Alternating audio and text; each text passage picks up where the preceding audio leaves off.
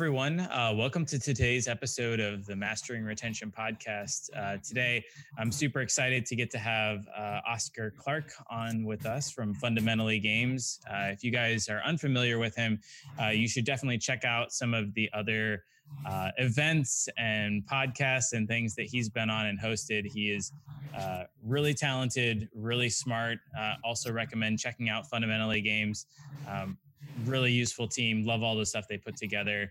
Um, definitely follow. They've got some really good resources and stuff out there. But um, Oscar, excited to have you on the podcast. Great to be here. I, am not, not, sure I'd go with the uh, clever bit. I'll, I'll let you say that. But um, I, I, am definitely at every every conference. It feels like.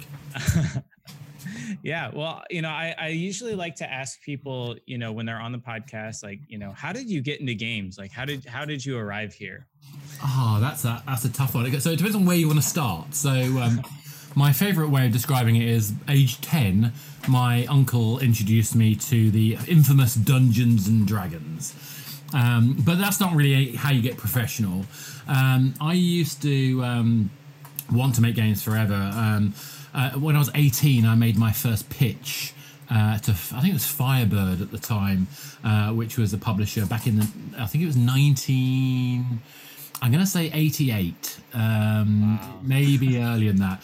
Uh, I failed. Um, uh, basically, we had myself, my my coder friend. He was. We had the perfect team. We had the hustler, uh, me. Uh, we had the coder, the, the hacker, my my friend, who ended up going to build. He was the he was the lead coder on Oracle's payroll platform. So you know the, the platform they built for payroll. Wow. Really talented guy. Sad we didn't manage to make games together in in a professional capacity. And then we had our artist, um, and uh, so our hipster, if you like, uh, and. Um, and so we had the kind of perfect team, but we were all, Dave was a bit, little older than us. Uh, he was like 28. I was 18 at the time. Uh, my my artist friend, was 17, and uh, we pitched to this big publisher. This great idea, grand idea, and of course they said that sounds great. Come back when you made it. Uh, so it took me 10 years after that to really find the chance. I went off and got my education, all that kind of stuff. Ended up, mm-hmm. and I was running an online gaming service for British Telecom called um, Wireplay, which is the second online gaming service on the planet. Mm-hmm. Uh, it was in the era of dial-up modems, um, and uh, yes, if anyone remembers what they are, you're probably as old as me. Um, so yeah, I was playing online games in 1984. Would you believe? You know, a couple of modem, wow. modem, uh, games like Shades and Mud. Um, and one of the fun things about being at Wireplay is that we got to run these online gaming communities. Um, so that was quite exciting. A few years later, I was running Three, uh, the mobile game uh, in the UK. Uh, sorry, Three is a mobile operator. I was running their games platform yeah. Uh, in fact, I actually designed it for the whole of the Hutchison Whampoa group, all the 3G group. Mm. So I designed one of the first, well, one of the first pure 3G game services on mobile. Wow. Um, so it even, even would you believe, um, the first ever mobile in-app purchase. Well, the first we've ever been able to find, the first recorded one. Um, yeah, and after that, I've done a whole bunch of things. That's some time at Nvidia, some time at Real Networks. Um, I did some. Probably the one that most people will think of though is uh, PlayStation Home. Mm. So PlayStation Home was this amazing virtual world. Uh, 45 million people downloaded it. Uh, about three million people played it every uh, every month, and um, about three percent of them were spending 11 pound a month, uh, which is um, apparently still uh, classed by some people as a failure, but it's the most profitable failure I've ever been uh, witness to. um, so I'm a big fan. And to be honest, it's not about the fact it was successful in the kind of um, raw ways. Just on the day they, they turned it off in 2015, the 1st of April, so April Fool's Day, they turned off PlayStation Home. Um, the number of people who stayed there until it was closed. They literally stayed at a literally, I've got photos of people screen grabbed where they had their avatars around beach bonfires, chatting together until they turned the servers off.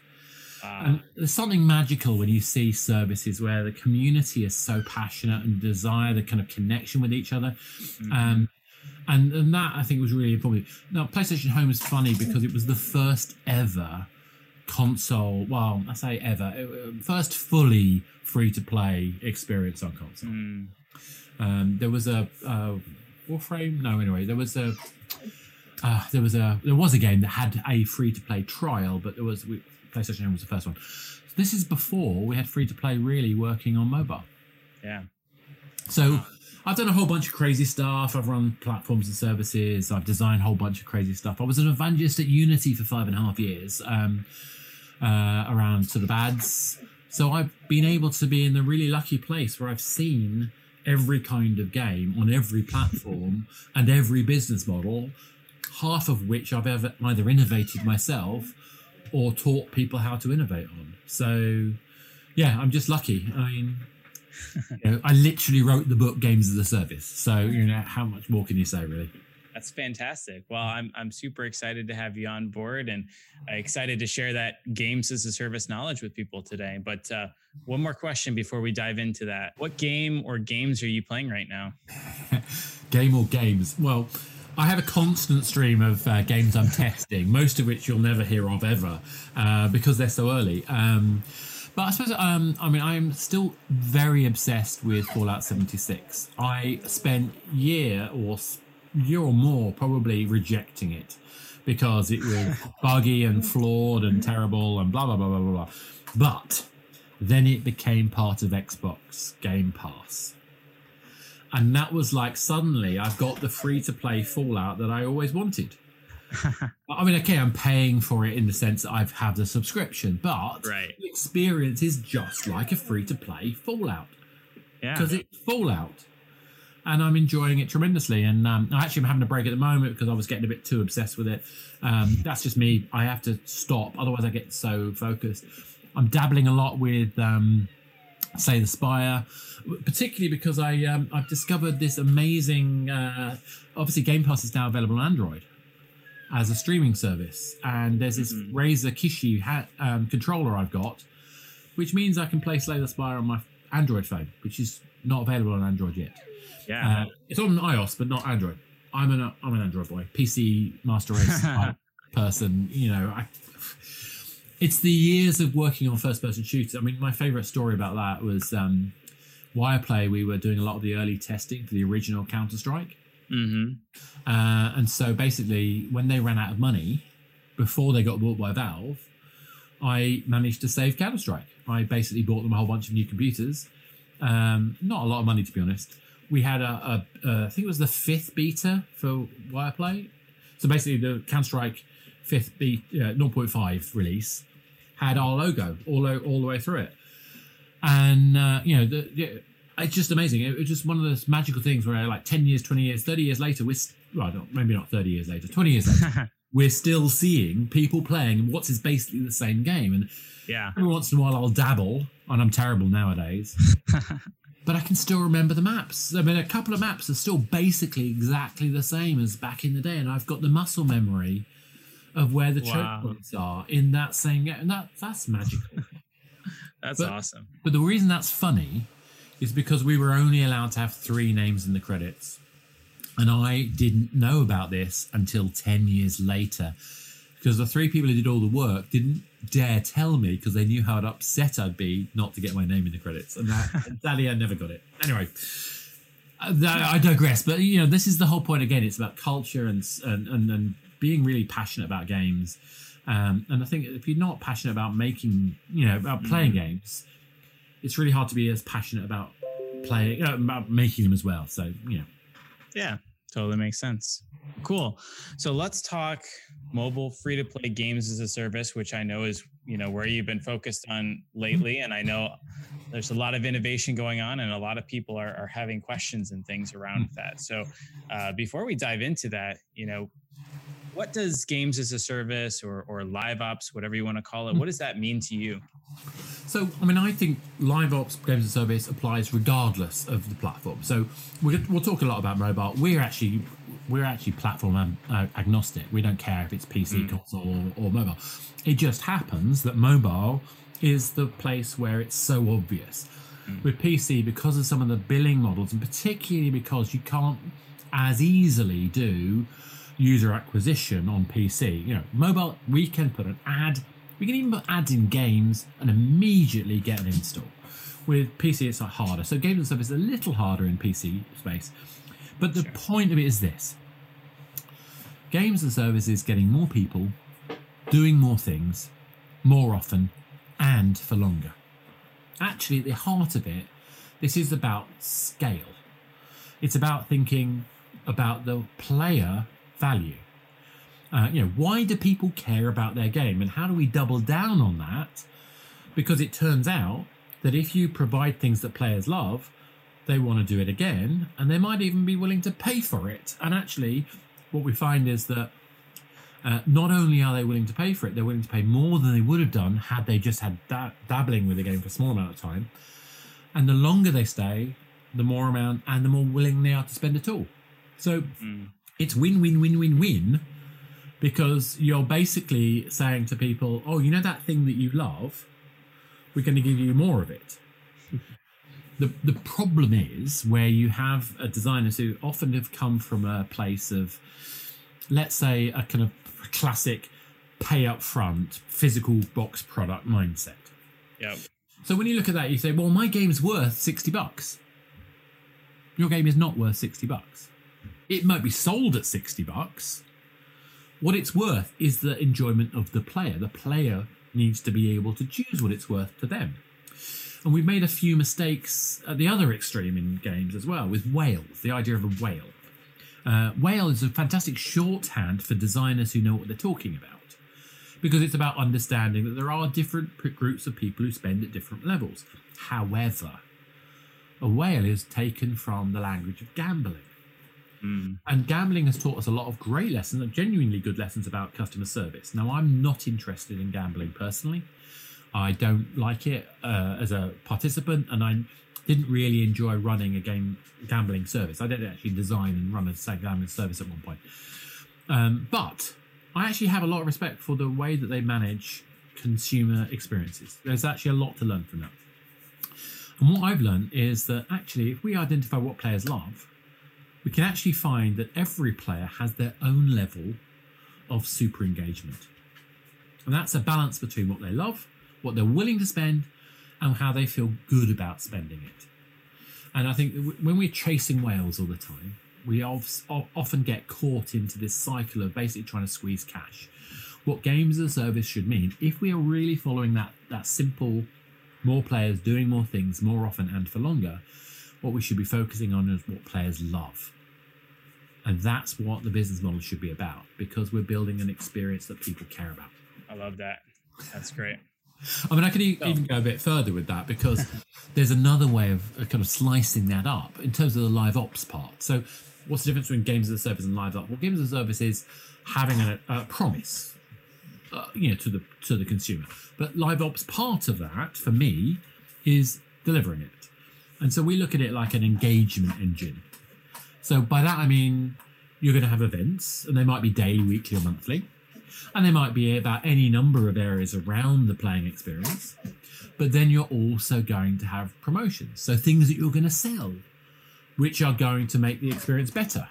So you need that balance of regular, repeatable, predictable activity that maybe sometimes is featuring some content or maybe some gameplay experience that you're, you're just releasing but it's all basically around telling a narrative story about the evolution of the game. And it's all about retention and engagement.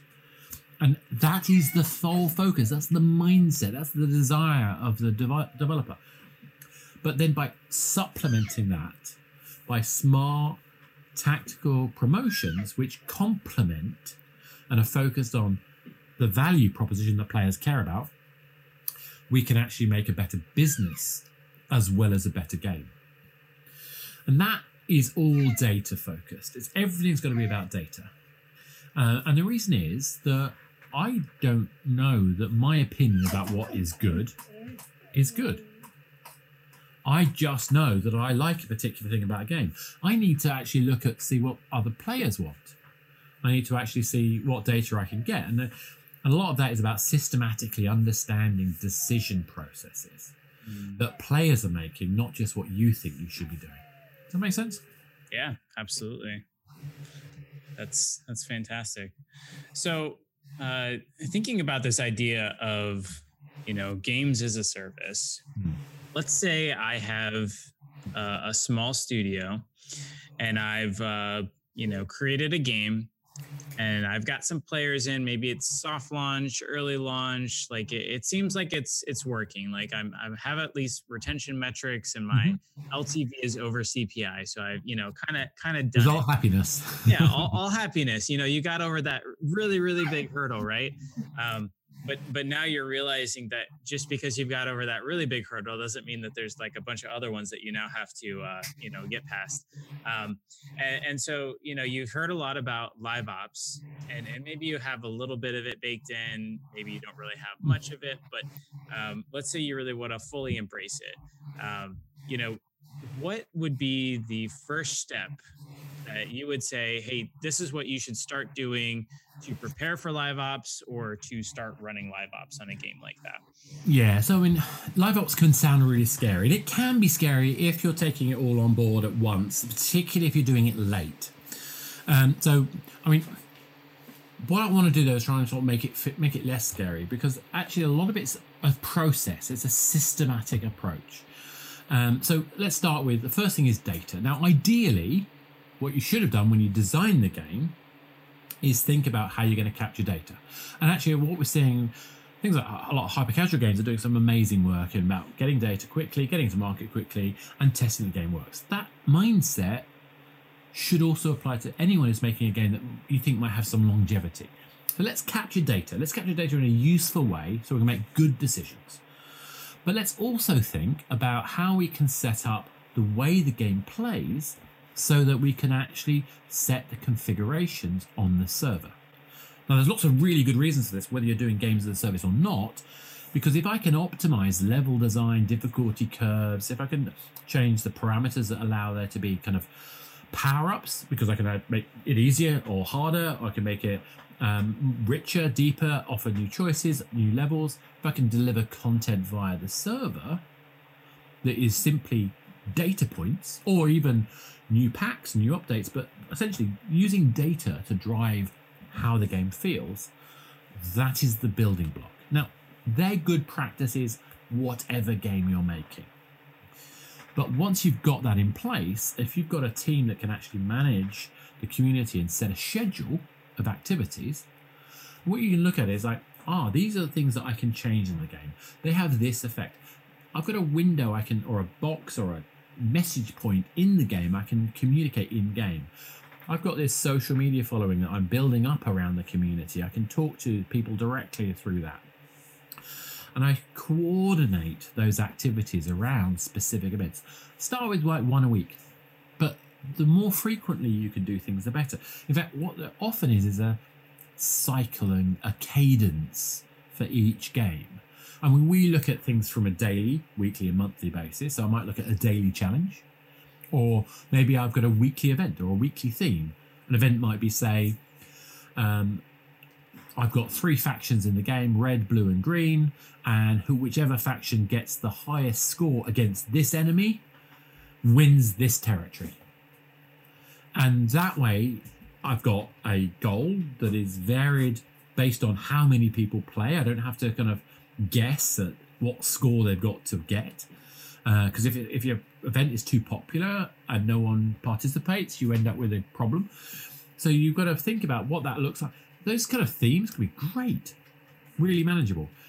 And then you maybe have a monthly thing. So maybe you're looking at content releases on a weekly basis. You maybe you're looking at uh, feature updates every month. Uh, how do you get to that? Well, it's about stepping back and seeing what can you actually deliver. As I said before, games as a service and live ops are a promise to the player. There's a couple of very, very important factors. The um, I, I, call them the Columbo effect and uh, the Kim Kardashian effect. Um, now, when I talk about some people may not know what I mean by um, uh, Columbo, other people will be giggling when they think about this 50 plus year old talking about Kim Kardashian. Anyway, um, the, the, what I'm talking about here is uh, the TV show Columbo to start with. So, in the TV show Columbo, this was a 1970s detective show where you saw who did it at the beginning of the show, and yet you still watched it. Why would you watch a Who Done It when you know who did it? Well, it's because you're not watching the murderer, you're watching the detective. You're watching what the detective does and try to predict how he solves it.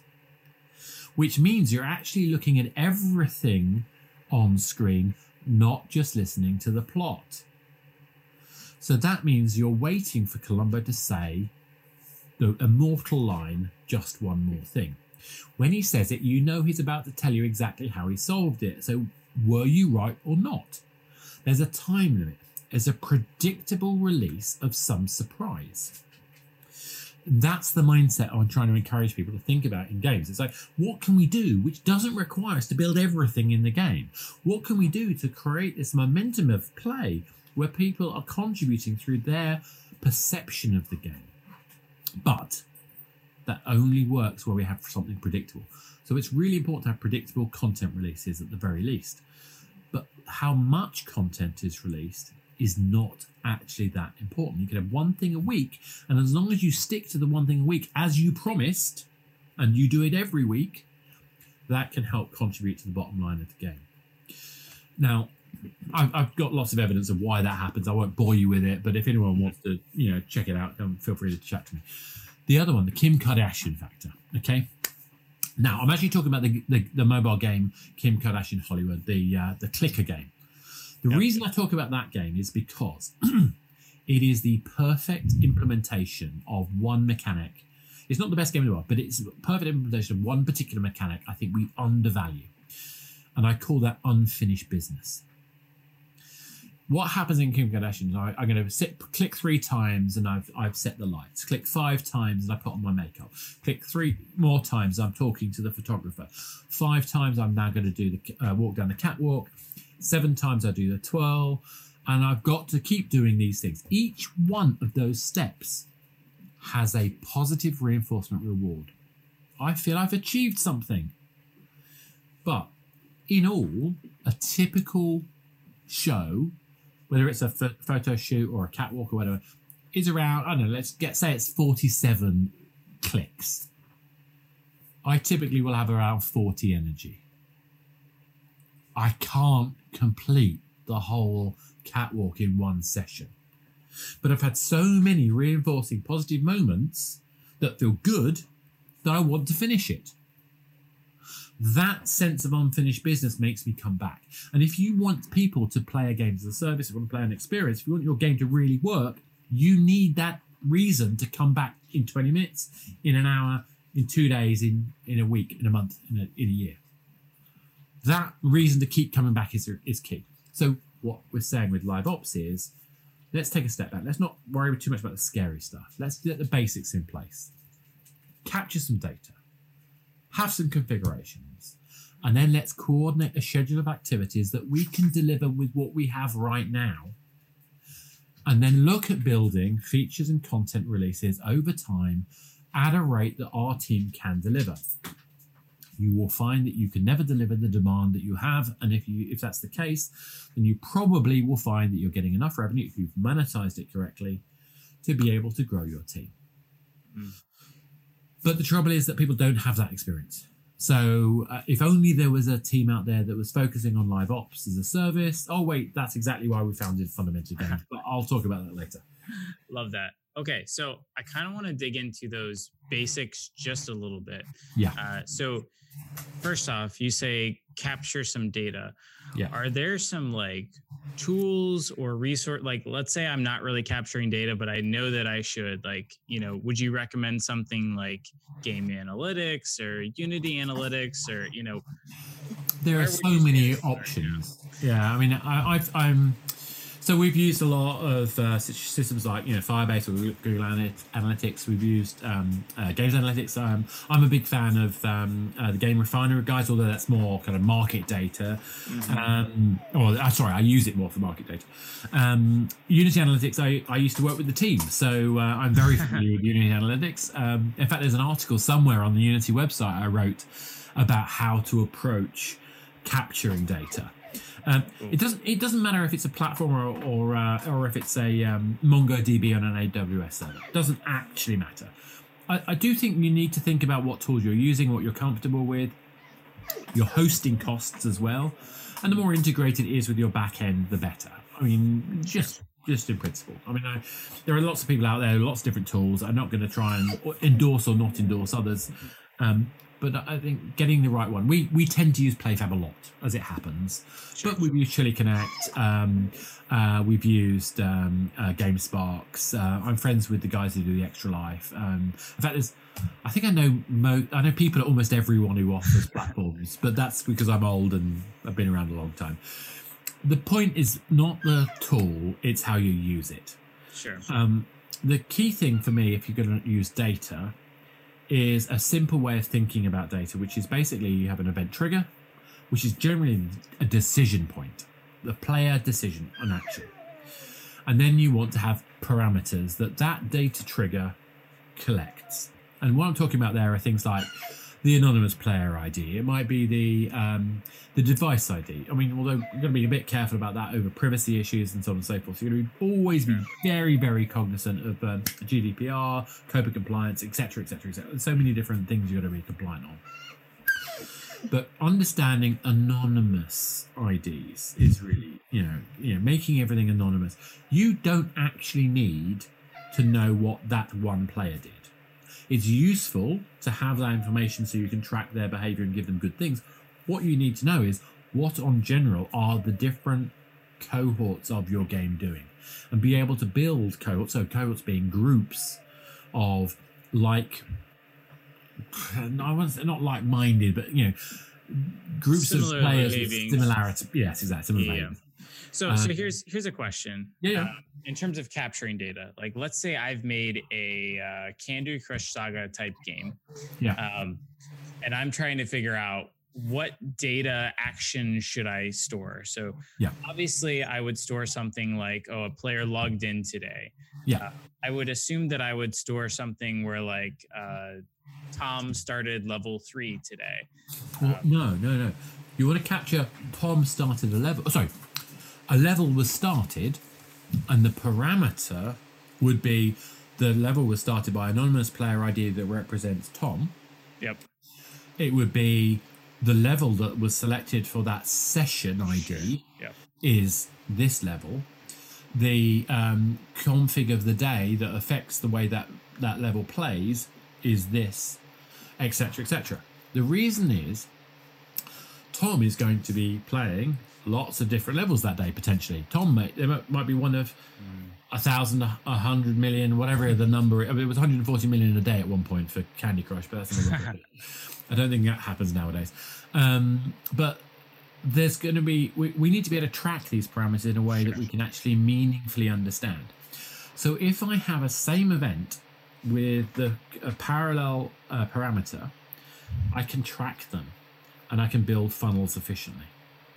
Yeah, that, that makes sense. I guess to go a little bit deeper, Yeah, yeah. um, so obviously we want to track the Tom played a level and you have those parameters and stuff. But once you get into that level, do you recommend tracking like every oh the different actions that Tom took? Oh, the eternal debate: Do you Yeah. capture everything? So my view is yeah, So we had this debate when it came down. I mean, I'll give you the Candy Crush example. Well, sorry, the the non-Candy Candy Crush kind of example, a match three example in a bit. But um, we had this debate with PlayStation Home back in the day. So we're talking about 2008. We were having this conversation, uh, and actually, I was having an argument with the team about whether they should capture data at all. They didn't understand why we should.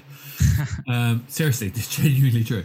Um, anyway, the point being that do you capture every footfall, so every point in the journey of a player through a space, or do you just capture when they change direction, or do you capture periodically? And what period do you capture?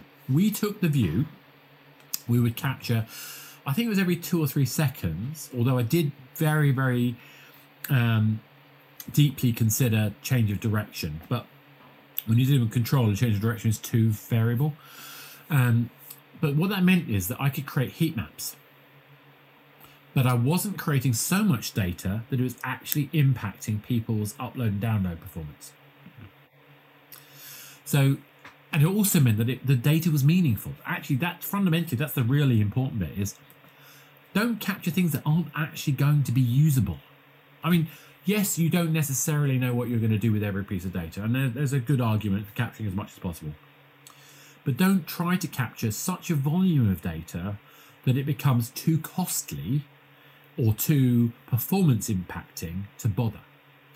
You are going to lose data events. When someone pulls the network plug, where the base station falls over, where the phone dies, that last data event is not going to get captured. And also, you will be finding people, you know, there is no such thing as perfect internet on all the time. it goes and comes and disappears, and you are going to find yourself in so much trouble if you rely on event happens, it's sent, you forget about it.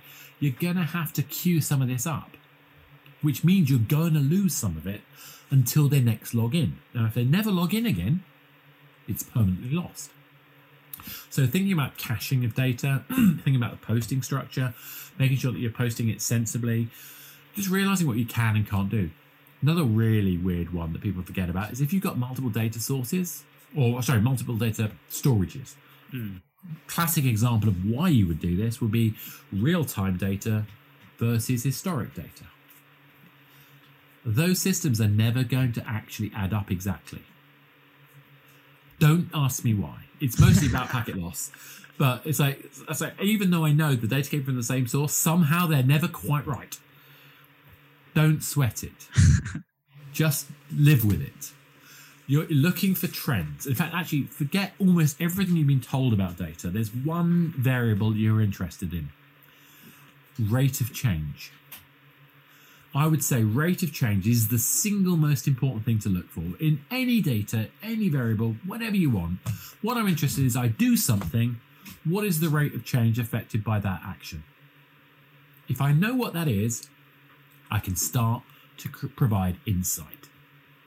Like it. The, back to back to the, the kind of candy non-candy thing so what am i looking for in that specific example so i'm tom is playing match three game so i'm interested not in when you when you fiddle around with a, a, a candy i'm interested when you make a match because that's the only time a decision is effective now mm. there is an argument of capturing a failed match but i could you know i could argue either way on that so uh, what I'm really interested in is a match was made. Was it successful? Yes or no? What was the score? In fact, you actually get rid of the successful yes or no by simply having a score. Because the score is implicit mm. in the yes or no was successful. In fact, that's the kind of thing I'm trying to always optimize. I want to have the minimum number of events, triggers that I could possibly have and the minimum number of parameters that I can meaningfully have and infer the rest. Because then it's easier to make decisions. Because if there's too much data, you get data blind. And if I'm really going to get really, really detailed on this stuff, I'll also start talking about why I want reference data versus. Um, uh, so basically, when I talk about reference data versus kind of parameters, is uh, reference data is data is not going to change. So I don't need to know what the map was or the level design was. I don't to know what the ratio of each of the candies in the uh, match three. All I need is to know what that level was, and I need to know when I change the level format what the version number of the level was at that date time stamp. So my data event can capture the level ID and the date timestamp, and from that I know what the level was on that day because the reference data will tell me. Gotcha. Yeah, that seems super powerful. And the other thing that's really powerful about this is if we're playing a multiplayer version of such a game, I don't actually have to say who the other players were. I need a match ID and if I've got a common match ID, then I can infer who the players were in that level by having one event. Because mm. every player who's got that match ID will have a common event. Makes sense. So really, it's about optimizing the way we capture and think about data in ways that we can actually manage. Because if you have too much of it and it's not structured sensibly, you can't get insight. I love that. That's fantastic. Okay, so moving on to point two, which is have some configuration. Yes. Um, so as I'm thinking through this, and I am often thinking through this, given what we're doing uh, with building tools like this at UserWise. Uh, but uh, you know, I, I, often hear of uh, folks that started where all their configuration was in the client, um, which you know was okay until they realized that oh, if there's you know one small little bug or one thing that we have to tweak, well, now we have to pull our QA team to fully test it, and now we got to submit it to Apple, and now we've got to wait a few days for it to, you know. You're, talking about my nightmares. Yeah, right, right. This and literally so it gives me nightmares, particularly when it's hard coded. Yes, yes, exactly. A number of times it's hard coded. It's like I mean, I mean, thank goodness for Unity and, and other platforms that exist, of course, um, where we have public variables, where we have you know the ability to be able to manage things like this in a sensible way. And, uh, uh, and okay, to be fair, good coding practice, you wouldn't do it, but but the number Yeah. of times I've seen it, Oh yeah, it's it's all over the place, and and even teams don't necessarily mean to do it. Like maybe you just threw together a quick prototype and just you know you kept going and stuff. It's, So e- you know, it's easily done. It's e- Yeah. even games where we've been helping uh, kind of manage the production of. Uh, we often we have a team in Costa Rica we often work with. In fact, we teams all over the place, but this particular team in Costa Rica who are brilliant. But every once in a while, I didn't specifically tell them not to do something like that, and it's like, ah. actually, I shouldn't be living it. They're actually pretty good. They're, but it's um, it's just such a common thing to happen because when you're just getting something to work, why would you bother creating a config table? yeah. I mean, why would you? It's work. but any, anyways the, the the idea behind it I, I love it is that um, okay and in order to be able to run a game at the speed of live you need to be able to control different aspects of your game. So you know if you have a stamina based game and you notice that today uh, nobody is using their stamina um, and your economy is at risk you need to get them to spend that right? So you know being able to uh, change a little parameter so that the rewards for every level is you know two times the the amount. And then you can send a mm-hmm. message that says you know for the next 24 hours two time campaign rewards. And players are probably going to go spend their stamina now. You can react to that proactively before your economy is ruined and your players are happy. They're you know getting extra rewards for you know engaging in the game. But I it, think- it's so many layers to that. I mean, Oh, yeah. just basic, like, I'm going to try and make, you know, as long as I know I've got a good game, if I don't immediately put everything in a server side configuration, I am completely crazy. Because level balancing is non trivial. And as much as we can be mathematical geniuses, the reality is the feel is part instinct, part maths. And if we have to go back to the coder to re-engineer every time we're going to tweak, we uh, that, that way lies death. You know, this, that's so costly. But if we're doing that in a way that's subtle and sensible, well, why aren't we putting it in a structure where we can actually design new modes of playing experience simply by changing those parameters? And if we do that, we have the building blocks of an amazingly rich, delightful, schedulable configuration process that can make games much more interesting. That's so that's the thing I think is also when I- when we're designing config tables. In fact, when we're designing asset file names, we put dates in them. We actually have a date so that the games that we work with already know the valid valid date, the valid from date for that asset. So that we can actually get the game to go get from the server all the assets that are currently valid or that are due to be valid without having to think. And that means I can guarantee that this asset is going to be available and it shouldn't be available before this date because I put a hmm. date in it. And I know that sounds silly, and there are better ways of doing it, I I know, but it's such a belt and braces way to make sure that you can look at a glance at the assets tree and see what's going on and see the same thing in the configuration. Because if we can put a date to something, we can make an event out of it. Mm. that's great, I, you know, I don't want to have to sit there every hour changing some configuration. I want to have a nice spreadsheet that goes, "No, this is going to be tomorrow. That's the day after. This is the month after. Oh, this is the message. This is the-" and just automate the whole lot. Whole, you know, automate the hell out of it.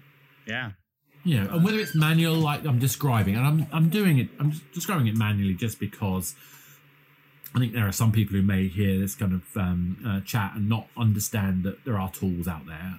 But actually, there's nothing wrong with those manual approaches either. They're, like I say, good belt and braces ways of working. Yeah.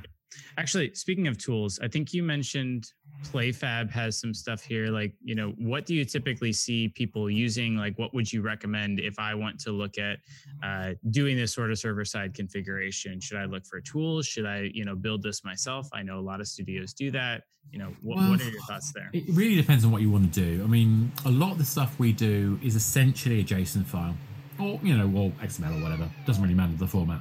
Yep. Um, and, and, that's just really easy. Um, when you're using a kind of back end tool like a PlayFab or whatever, then obviously there's a whole bunch of things you can do with variables, um, or you can you know have these sort of zipped up files or or JSON files that sit there ready to be edited. It actually doesn't matter. What matters is that your team, your live person, your admin, can schedule and plan and know that the player experience is predictable. Mm. Uh, I, I, think at the end of the day, that's what matters. I mean, I, I, I could be, like I say, it's, it's hard for me because I've got friends in all of these different companies. So if I recommend anyone, one of them is going to say, you know, tell me off and not buy me a beer next time I see them. I'm sure there's a thing called meeting people in person. I, I, I it's been so long, I, I've half forgotten. Um, but you know, uh, but the, the, point I suppose is that there are different tools will suit different organizations. So you know, an extra life is going to be a, you know, it's a more open source kind of approach, and people who are going to use that are going to be building their own kind of flavor. Fine. Um, Playfab I like because it was bought so long ago that they've done all the mucking about with it that, that Microsoft could do, and it works with Azure. It's all fine, dandy, and you know there are bunch of people.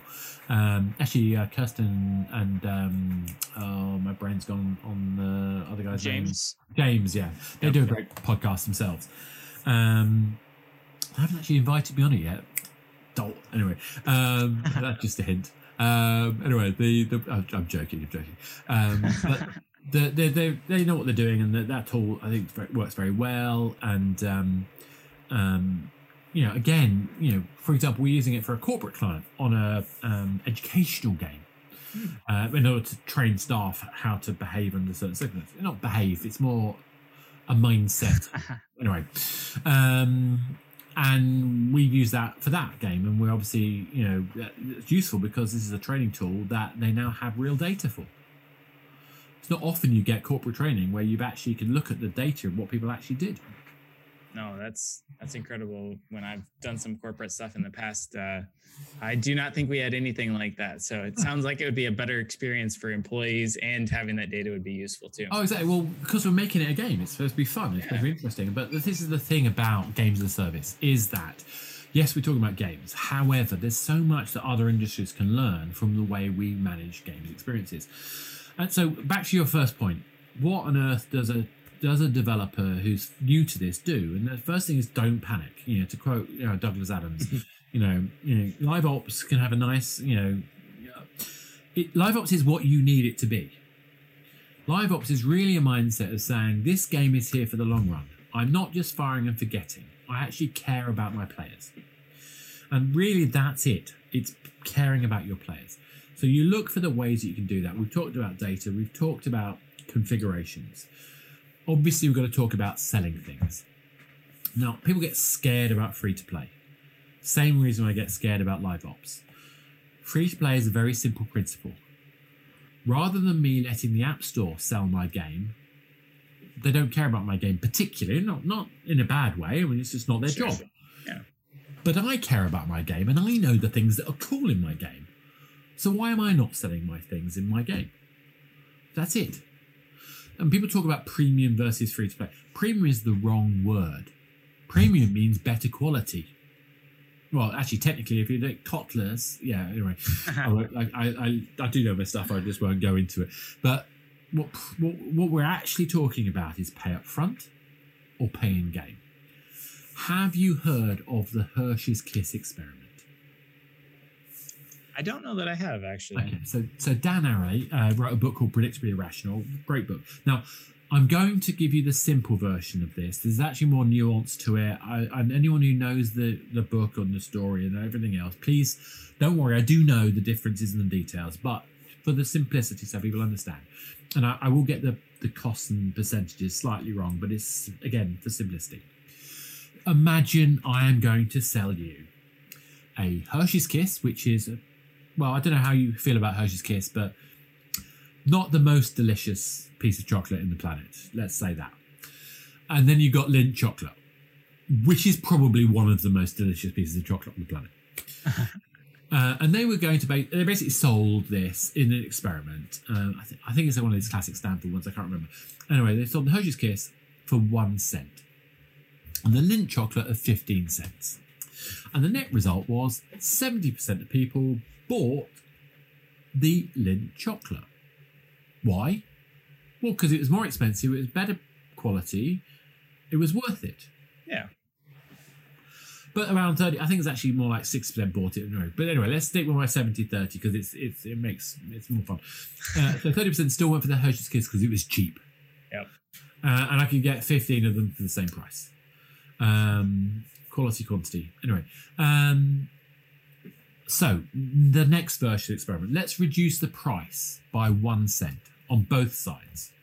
So now the Lindt chocolate is 14 cents and the Hershey's Kiss is one. It's free. It's Yep, free. yep. Yeah.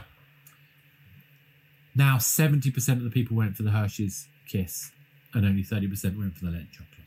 Hmm. Wow. Free is massive. Free is enormous. Uh, I did a, a, a webinar on um, uh, rethinking PC pricing a, a few weeks ago, and um, I talk about this quite a lot. But the fundamental principle is free is massive. Uh, it is black and white. Um, price uh, elasticity of demand, which is the kind of economics term for the difference in terms of when you change price, how it affects demand, breaks at free. It, it just completely breaks.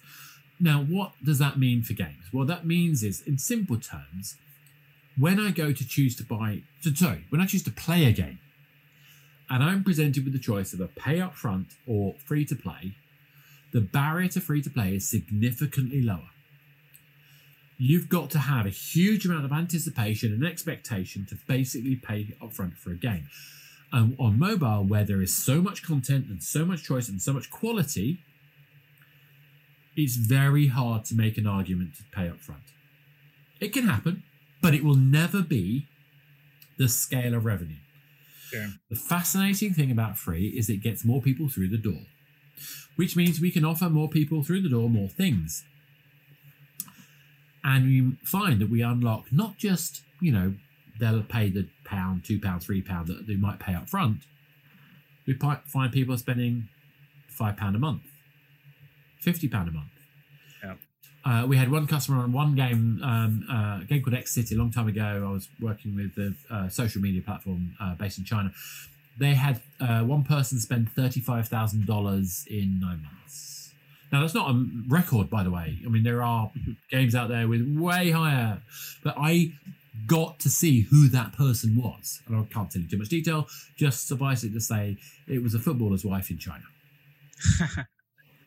she was delighted to spend that money because she got to show off to her friends, and what they did together was show off what they did with the game. Hmm. That's what they like to do. That's the pleasure they got, and that's why I, I think it's really care. We have to be really careful about this whole thing about whales I mentioned earlier.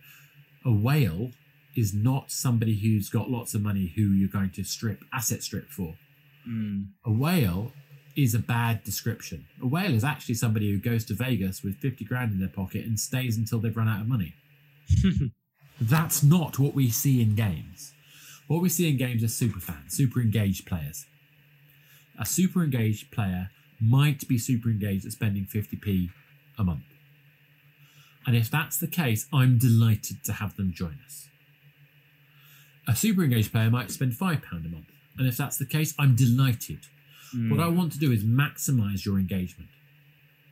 And actually, I don't even mind if you don't spend a penny. If you're super engaging and you're spending loads of money on ads, oh, sorry, loads of time on ads, great. In fact, Yeah. even if you're not spending time on ads and you're simply contributing to this sense of cultural value of the game, you're actually contributing to the bottom line of the game.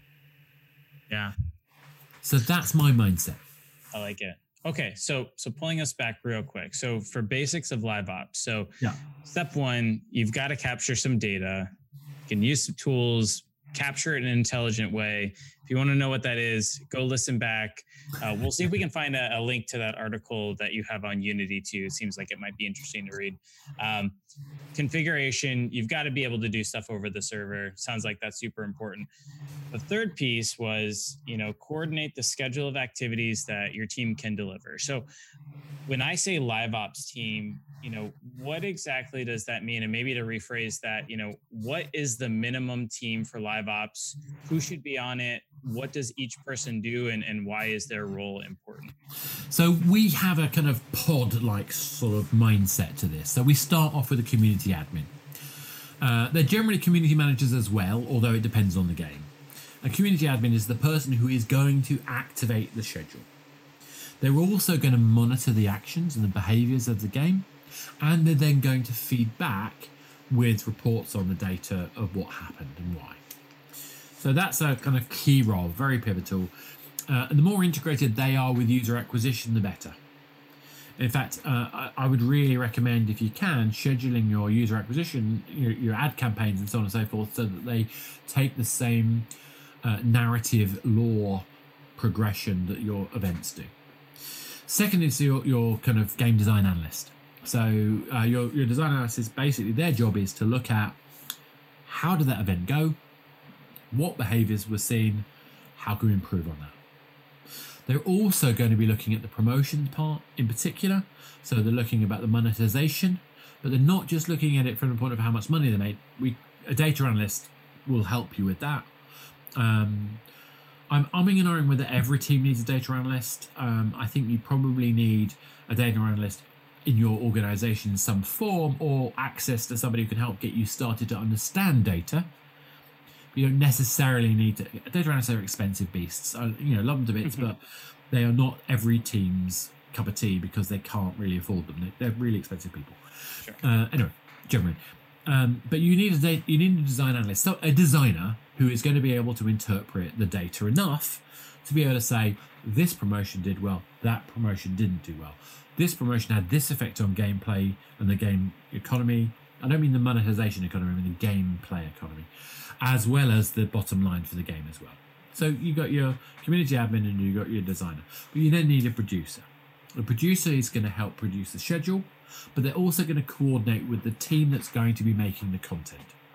And actually, the community manager, sorry, community admin, the um, uh, the design analyst, and the producer all going to also contribute with the coding and art team what the schedule is going to look like. And we look at that from the point of view of creating these pipelines. Uh, so essentially, we're looking at a content pipeline which is broken down into que- into weekly releases, generally in three themes, so one theme per month over a quarter. But we separate out the features so that we've got about one third of the dev time focused on tech debt, about one third of the time focused on usability issues, and then the last, the, the remaining third of the time is features, you know, as in aspirational things that we're going to communicate. But we need three of them. We need one a month. So that's how small we need to be on the things. So in terms of the teams, we've talked about a producer, we've talked about a community admin, we've talked about a designer, uh, and uh, we've obviously you know got the tech and um, dev uh, content teams. So that's really kind of the core um, in practice, obviously, it often ends up being a bit bigger than that, but that kind of gives you a picture of the kinds of resources we're talking about. Does that make sense? Yeah, definitely. And so I, I assume with a bigger game that is running more events, you just add kind of more of those teams. Yeah, we, we pod together. them together. Yep, so the idea is that as the game scales, we just put on a new pod. And because we've got the data analyst separate from the pods, and because we've got you know um, kind of directorial roles and so on and so forth, that means that we can actually scale. Uh, so you know why I think we thought we'd have a, you know, an interesting opportunity as a live ops service company is that the amount of resources that an individual game team needs generally doesn't scale with revenue uh, directly. It actually it's a slower level of ramp up of cost than the increase in revenue that that team can get. There's an economy of scale, basically. Um, so because we're going to be running multiple, well, because we run multiple teams, multiple games, um, that means that we can actually apply that uh, economy of scale and give better value for developers as well. I like it. Well, I mean, it's the whole point. At the end of the day, you know, if you're a game team, most of you, particularly the small to medium sized companies, really need to focus on what they're best at, which is making the great game. What they need to do is find a team that can help publish and release and manage and support that game moving forward. Uh, and increasingly, we're helping teams with their distribution marketing as well as running their operations in the game as well. Makes sense. So, uh, actually, on that note, I, I know we're just about out of time now, but I just wanted to spend a little bit of time on, you know, Fundamentally Games. You know, who are you guys? What do you do? When should I come to you, and and what should I come to you for? Cool. So um, basically, Fundamentally Games is a live ops as a, a as a uh, service um, organization. We're basically a publisher in, in in many senses. I mean. Um, we're not um, paying for the marketing or paying for the development of games. That's not our bag. There are people out there who do that much better than us. Um, but what we're really good at is maximizing the player engagement experience. We build an engagement engine with you as a developer, and we basically build on that so we can scale games. And we scale them, like I say, through finding more users, getting those more users to do more things more often and for longer. Um, so that's kind of fundamentally what we do. But we actually do get involved with games slightly earlier as well. So one of the things I think is really important is that your live ops team does not start after you've already launched the game. If it does, you're going to be losing that halo effect. There's a halo effect at launch. If your live ops team aren't running your open beta at the very latest, you've just lost half of your momentum. So there's a actual price for not getting involved with your live ops team early, whether it's us or somebody else doesn't matter. So we try to get early, in, you know, in, in with teams as early as possible. We actually like to talk to people even at concept stage, or at least that's why we do so many webinars and, and talks like this and, and sessions. Is we're trying to educate people to think about the data, think about the configurations, think about all the things you need to do first, so you're building on firm grounds.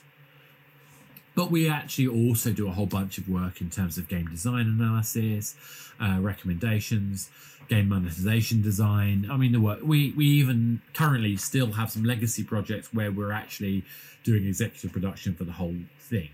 Uh, but we're not trying to do that. That's not our, our focus. We only work with games as services. Uh, that's our thing. But we also offer a free review. This reason we do this is because of that need to get people thinking about live as early as possible. So we do free reviews where we'll look at a game that's got a service component and we'll give a feedback on the game design, the monetization design, and the retention design. Uh, we'll also look at the market fit. So, do we think that game has potential? And we do that free because A, we want to be helpful for developers, but B, it helps us understand what people are making in the market and how we might be able to help them avoid the big mistakes that we've seen time and time again mm. so that when they do launch the game the game has got the best possible chance out of it. So essentially that's us. We're we're, we're focusing on live ops. We're focused on helping developers get their game supportable at live ops but at the scale that they're ready for we don't expect every game to be a World of Warcraft or a League of Legends. you know, that's a different beast. But there's small levels of live potential in almost every genre of game. That doesn't mean that every game is live ops, uh, but there's no game is going to be unaffected by live ops. Even if you're making a beautiful kind of single play nugget of joy, you should be thinking about where that game fits in a portfolio and the service that you're you as a developer offering your community and that game is one part of the service mm. so i think it doesn't matter who you are what you're doing what you like making if you're not thinking about what sustains players love for your game or games you are missing out and i think you're letting players down in fact, I think I'd leave one thing in people's mind. If there's one piece of data that I think drives every decision you should make, It's what's your percentage of repeat purchases? Repeat purchasing tells you everything you need to know about the success of a game. Because if someone's willing to spend money more than once and on a regular basis, you've done something very right. If they're not, you've probably done something wrong. That's great. I love it. Okay, so one last question, it's kind of our unofficial question because this is the Mastering Retention podcast. Um, if you had one tip or trick uh, that people can use or, or, think about in terms of boosting player retention, what would that be? Uh, I would play um, Golf Clash regularly. Now, why am I saying Golf Clash? Now, um, okay, I'm a bit biased because I've, I've known Paul uh, played it for a very long time and um, big fan of his. Um, but he was very, very kind to me when I was at Unity. He let he introduced uh, he let me introduce him and his team to the Unity folks about some social things we were working on at the time. Golf Clash is a perfect implementation of tournaments because it does a number of things, and, and whether you build a tournament system or not doesn't matter. It's what it does that matters.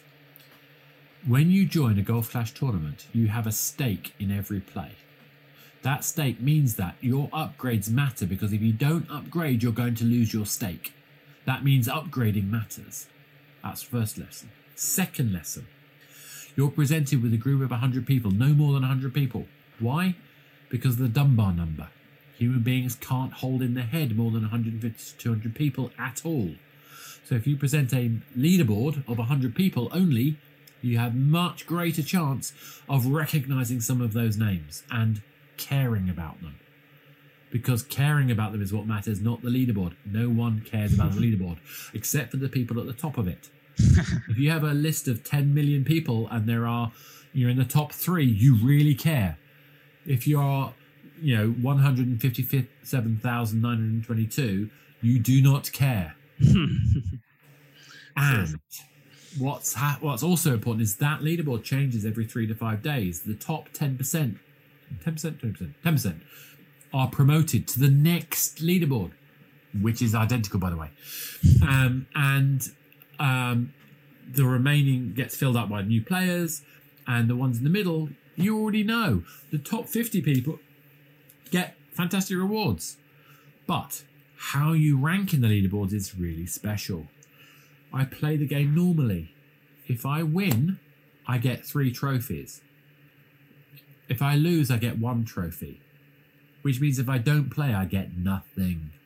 Mm. Which means that the people who play the most rise up the ranks the most, which means that they find themselves in tournaments of people who play about the same rate that they do. Which means that they find people they're familiar with and they're comfortable with, and there's no pressure. The people who play actively and engage and are really good at the game eventually find themselves in a tournament level which meets their actual skill level, making the game more exciting and interesting. Yes, there's the ELO rating kind of matchmaking in the actual play, but the tournament bit is the one that matters because it's people we care about. Mm. That's why I say, I mean, actually, I don't play Golf Clash every day, don't get me wrong, but there was a period of time I played it extensively. I am a huge fan of that game because they did a beautiful job of designing their tournament system. And, you know, frankly, if that's one lesson you take away from this is to play more Golf Clash, then I'm happy. That's great. I, I don't think I've actually played Golf Clash. I've played uh, a lot of Clash Royale, but I'll have yeah. to uh, switch over to it. I figured it was kind of the same, but it seems like they've got quite a few different mechanics in there. It's so. just a golf game. Yeah. Just a golf game, but there's something about the way the tournaments are done, the upgrading and skilling up. Uh, I mean, it's using a lot of the Clash Royale model. Don't get me wrong, but it's the like I said, I'm, my trouble is I play so many things. I play thousands of games every year. I play tens of thousands of games in my lifetime, possibly up to. I think I must be getting to the fifty thousand. Maybe I might even, you know, say more. But let's say, let's say it's tens of thousands for safety. Um, the the point being that I've lost track of what technique, what mechanism I've seen in any game doesn't matter. What matters is there are these moments in different games that we can take from. And the joy about where we are in the game industry is that we're always building on the shoulders of giants. There are amazing games out there. If we can take one mechanic we like, if we can reduce that mechanic to the simplest experience and then add our own flavor to it, we've created something brand new. And that is what makes successful games. If we just think about that first, making an extensible, repeatable mechanic that's simple, engaging, and fun. That's what it's all about.